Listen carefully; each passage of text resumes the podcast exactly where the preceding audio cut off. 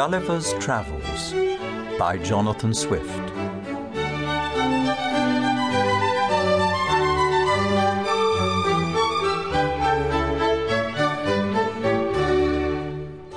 A letter from Captain Gulliver to his cousin Simpson.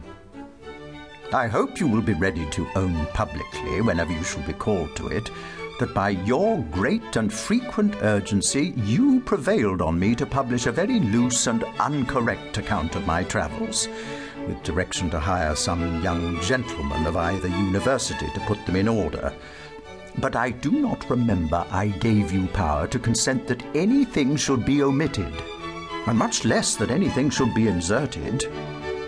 In the account of the Academy of Projectors and several passages of my discourse to my master Houyhnhnm, you have either omitted some material circumstance or minced or changed them in such a manner that I do hardly know mine own work.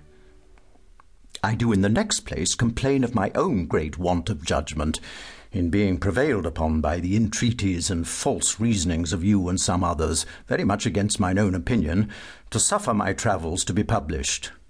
Pray bring to your mind how often I desired you to consider, when you insisted on the motive of public good, that the Yahoos were a species of animals utterly incapable of amendment by precepts or examples. And so it hath proved. For instead of seeing a full stop put to all abuses and corruptions, at least in this little island, as I had reason to expect, behold, after above six months' warning, I cannot learn that my book hath produced one single effect according to mine intentions. I desired you would let me know by a letter when party and faction were extinguished, judges learned and upright, pleaders honest and modest, with some tincture of common sense, and Smithfield blazing with pyramids of law books. The young nobility's education entirely changed, the physicians banished, the female yahoos abounding in virtue, honour, truth, and good sense, courts and levees of great ministers thoroughly weeded and swept, wit, merit, and learning rewarded, all disgraces of the press in prose and verse contemned to eat nothing but their own cotton, and quench their thirst with their own ink. These and a thousand other reformations I firmly counted upon by your encouragement, as indeed they were plainly deducible from the precepts delivered in my book.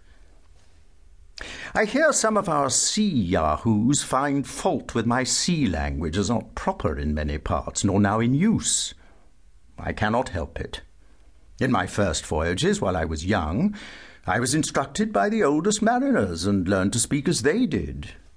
But I have since found that the sea yahoos are apt, like the land ones, to become new-fangled in their words, which the latter change every year. Insomuch as I remember upon each return to mine own country their old dialect was so altered that I could hardly understand the new.